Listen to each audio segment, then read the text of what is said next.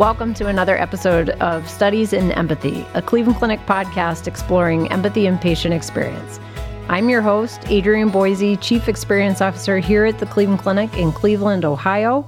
And I'm very pleased to have Dr. Susannah Rose here, who is the Associate Chief Experience Officer here at the Cleveland Clinic. Susannah, welcome to Studies in Empathy.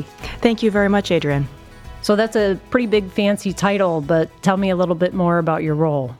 Well, my role is helping patients voices be heard. And I think that that's one of the most important things that we can do in healthcare. And how that translates into people's experiences while they're in healthcare. So I focus on doing research and on program evaluation. And one thing that's important to that is how we understand what we're doing and how it works.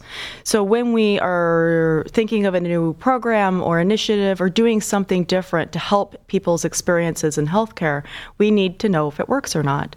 And so the way I like to work is to hear people's voices themselves and to do systematic research and program evaluation so we know that what we're doing actually makes a difference. You know, research in the field of patient experience is relatively new, right? I think it's early in its growth. We used to just kind of do stuff and hope that it worked.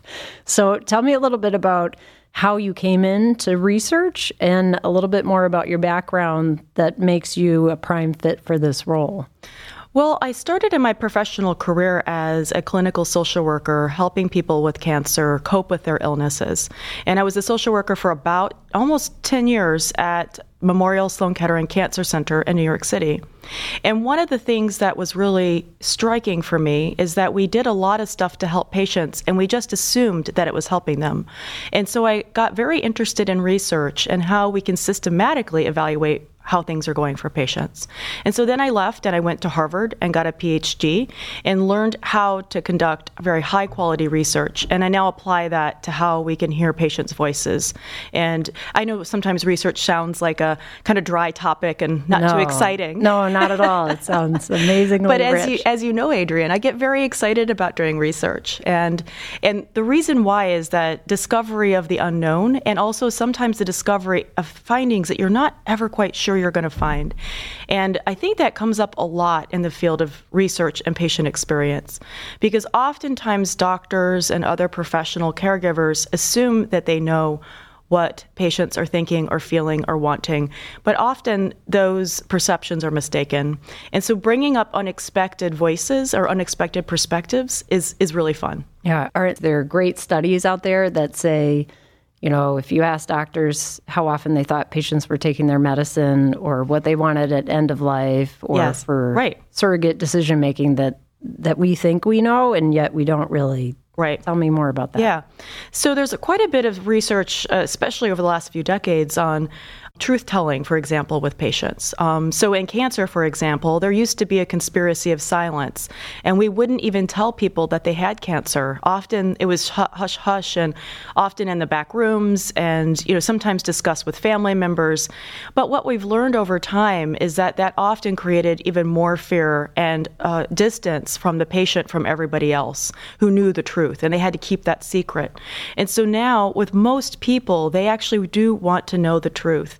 And I think that dialogue between people has helped not only patients who have cancer and other very serious illnesses be more engaged with their health care, but also feel more connected to the professional caregivers and to their family members.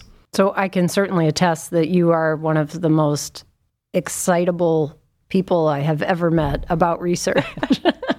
and we're just really blessed to have you in the Office of Patient Experience leading this work. Oh, thank so you, Adrienne. Thank you for everything you've done. So, you alluded to a little bit prior work with cancer patients. Can you tell me a little bit more about how you think that's shaped you and your approach to this role? Absolutely. Uh, working in oncology for so many years helped me understand that everybody gets cancer it hits the rich, the poor, um, people from the United States, from outside of the United States, from people from all religions. And I think that one of the most important things I learned was that everybody hears and feels that diagnosis differently.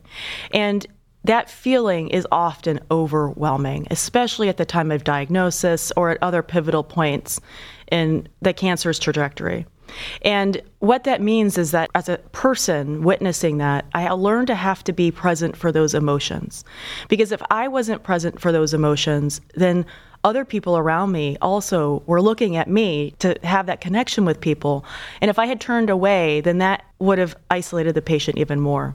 So there was one example of a young woman who she I think she was almost maybe turning 19 and she had metastatic ovarian cancer, which as you know is a very unusual diagnosis for a person so young. And her family knew she was dying and she knew she was dying, but they weren't coming together to talk about that. And so she would talk to me privately about her fears, but she was worried about burdening her family. And so she asked me to bring them together to talk about her death. And what that did was make us all present. We all cried in that moment when she was talking about the fact that she knew she was going to die in the next few days. And her family members were so sad but they also were so happy to have had that moment. And they asked me to be present during her death process to help them all sort of pull together at this very touching and emotional time for all of them, but in a way that I could help all of us be present and not be overwhelmed by all of that. Mm-hmm. I think that's some of the most important things that I could have contributed during those moments. You should have warned me you were going to tell that story. I have a lot of them, Adrienne. so, couple things you said resonate. You said everybody gets cancer. Yeah. That that kind of hit me in the chest when you said it. Yeah. What, what does that mean in your lens? Well, I think what I mean by that is that we tend to think that only certain people sometimes get certain diagnoses. And I think this is perpetuated by our culture that, you know, even sometimes when people get sick, they blame themselves oftentimes. You know, particularly there sometimes there are causes, such as maybe smoking and things like this. But many times we do not know the cause for anybody's illness. And so it's important to know that all of us can empathize in this sense because we can all be part of being part of an illness. and it's not the only thing that a person is. Um, so you you have whatever people brought with them into the walls of that cancer hospital.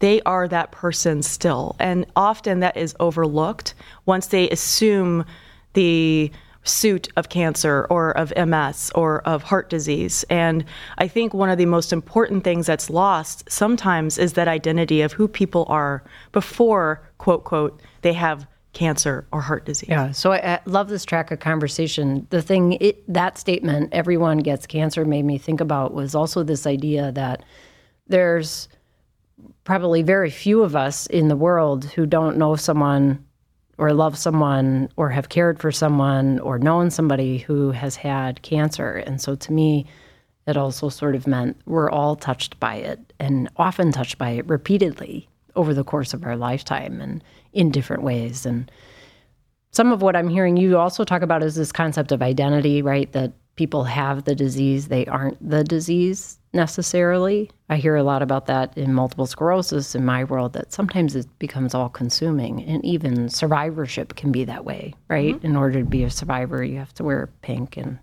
and for some people that may be an appropriate identity to take on, but not for all. I'm going to switch gears a little bit. You are a I would say, a renowned expert in conflicts of interest research. You've published some nice pieces of work in JAMA and other places around conflicts of interest, and also what we've learned about patient advocacy groups. So, mm-hmm. talk to me a little bit about that piece of your work. Yeah, so as healthcare and uh, many industries move forward, a lot of innovations occur with partnerships between for profit hospitals, non for profit patient advocacy groups, um, such as the American Cancer Society or American Heart Association, or many, many others and also what we call industry, or in other words, for profit corporations. And some people refer to these partnerships as very innovative and can be amazing in terms of what they can bring, um, in terms of innovations of treatment and many other exciting things, and often things you can never have one of those organizations do on their own. However, we have to be aware that financial relationships with other companies can also sometimes shade people's missions and what they want to accomplish. And so the idea here is that conflicts of interest occur everywhere, and all of us are susceptible to conflicts of interest. And so one thing I want to mention is that this does not necessarily mean that somebody did something bad or an organization is bad in some way. In fact, as I said, it could be quite awesome and good. But we also need to make sure that the patients are being served. So conflicts of interest can uh, increase the likelihood sometimes that people lose focus of that mission and may increase the risk of harm to patients or to research participants. And we need to make sure that people stay true to their missions. And so, as you mentioned, one of my research topics has been how industry partners with patient advocacy groups. And patient advocacy groups are so important uh, in American healthcare because they are often the ones raising the voice of the patient in a very powerful and often organized way, such as lobbying for new and innovative drugs and treatments, um, providing uh, financial support to patients to be able to go to chemotherapy, for example. I mean, they, they, they provide so many amazing benefits. But there were several articles written in the media about concerns that those organizations may be too aligned with industry interests. And so I've done some research on how patient advocacy groups can stay true to their missions and help the patient's voice be heard in an unencumbered way. That's fantastic. Thanks for bringing it to the national attention. I know it's got a lot of attention, especially recently. I know when we had patient advisory groups, we talked to them about what they would want to know about their clinician's conflict of interest. And of course, it was one of those interesting ideas where the patient said they wanted to know everything. And we thought there was some monetary limit, as though the only conflict is financial, that they would need to know. So that inherent disconnect uh, played out. You have also done some work in both wait times and virtual care. Mm-hmm. I just want you to comment. I know we can't dive into it deeply in this conversation, but we were exploring why people wait. Can you dazzle our audience or just tease them a little bit with some forthcoming information about what we learned there? Yeah, so one of the most exciting projects I've uh, completed just in the last few months is an assessment of patients' perceptions of how long they have to wait to get their surgeries. And so we conducted a study with uh, hundreds of patients here at the Cleveland Clinic receiving all types of surgeries.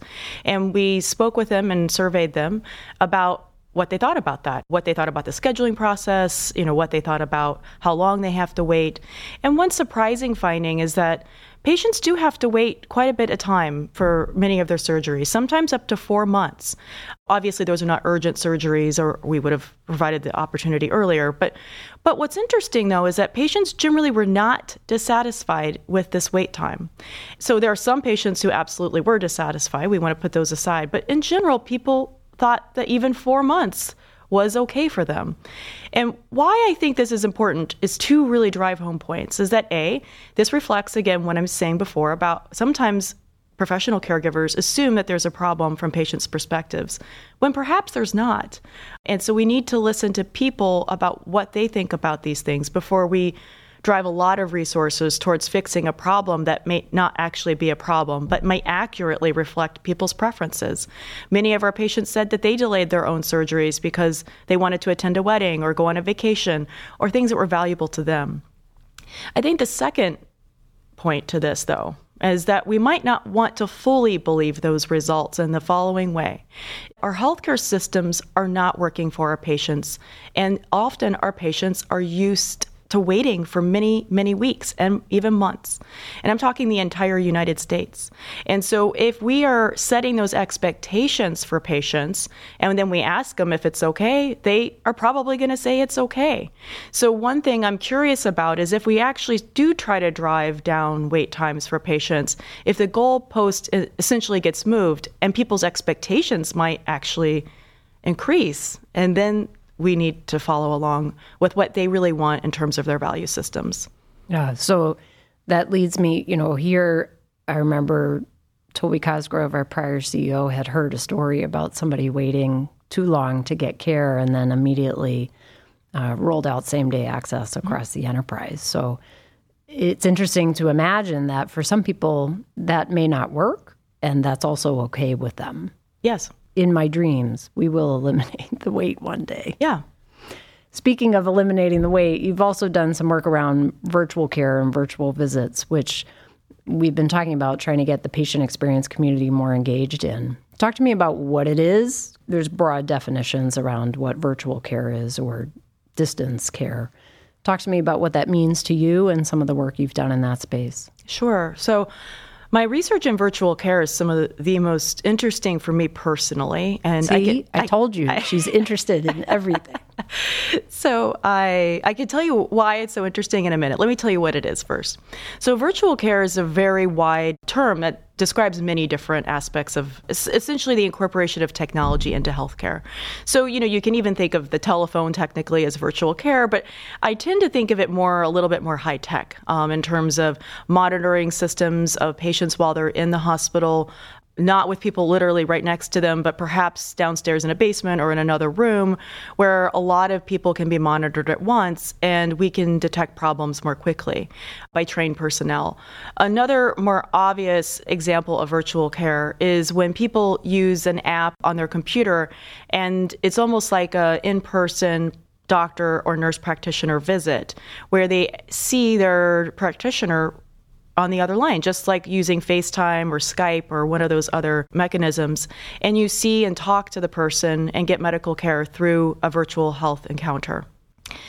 And the opportunity came to me of, of researching this, and I thought, you know, let me guess, you took it. Yeah, I did because I thought it was interesting. Because I thought to myself, who in their right mind would actually think that this virtual care is satisfying or is a good way to get care. Um, I, I, was, to be honest with you, a bit biased against it. But that makes for a good researcher, right? Because a good researcher wants to basically interrogate her own ideas and to see what about her own perceptions may be accurate or not. A bad researcher is one who just wants to perpetuate their own view of the world and use data to do that. And so we surveyed hundreds of patients and spoke with them about their virtual encounter visits after they had had one here at the Cleveland Clinic. And amazingly, patients loved it. And they not only loved it, over half of them said that they liked it better than in person encounters with their providers. What? I know. So it was it was kind of nutty to me, and I have to admit I had never used virtual care before this, but after that I started using it uh, whenever I needed to have access to a medical professional, and, and including for my kids. And I have felt that it really not only transformed my own perception using the, these data and these analyses, but I hope that other people in other healthcare systems will see these data and understand that not only could this enhance access to medical care, but also might be a preferred method for healthcare delivery for many patients. And one thing I want to make sure is that a lot of people assume that virtual care is for those early adopters, those young people who are tech savvy. And one thing I want to emphasize is that it can also be used for people who have motility disorders, who live in rural areas who might not be able to come access care as easily, or even for chronic conditions, it might be able to reduce the number of physical visits that people have to have in order to get the best health care that they possibly can. And isn't it really the most empathic thing, right? If you imagine, I, again, it's all about my patients, but, you know, I imagine my MS patients coming on a rollator or walker or having to get a bus ride and then riding in and sitting in Cleveland traffic, parking, walking through the icy parking lot. You know, it probably takes hours for them to coordinate this. And so, in some sense, it feels to me like the most empathic thing is to truly meet them where they are with this technology. And it sounds like you agree. I do agree. And I tend to think of this, and you and I have talked about this before, and, and how we can provide organizational empathy. Mm-hmm. And, you know, empathy we often think of as two individuals or a group of people together. But organizations are groups of people. And I think that is crucial to understand then that when people are interacting with the Cleveland Clinic, for example, they think of us as people. Mm-hmm. and they think of us as as an organization and we can even be thought of either as a, an organization that is empathetic or we can be thought of as an organization that doesn't care as much. And i think that all organizations in healthcare need to keep this in mind that access is something that provides an indication of empathy that an mm. organization cares because they will provide care to you when you need it. Now you're talking my language. I had a feeling Uh, just a quick comment about virtual care. do people really connect over these virtual interfaces? I mean, doesn't that just sort of water down the ability to connect as humans?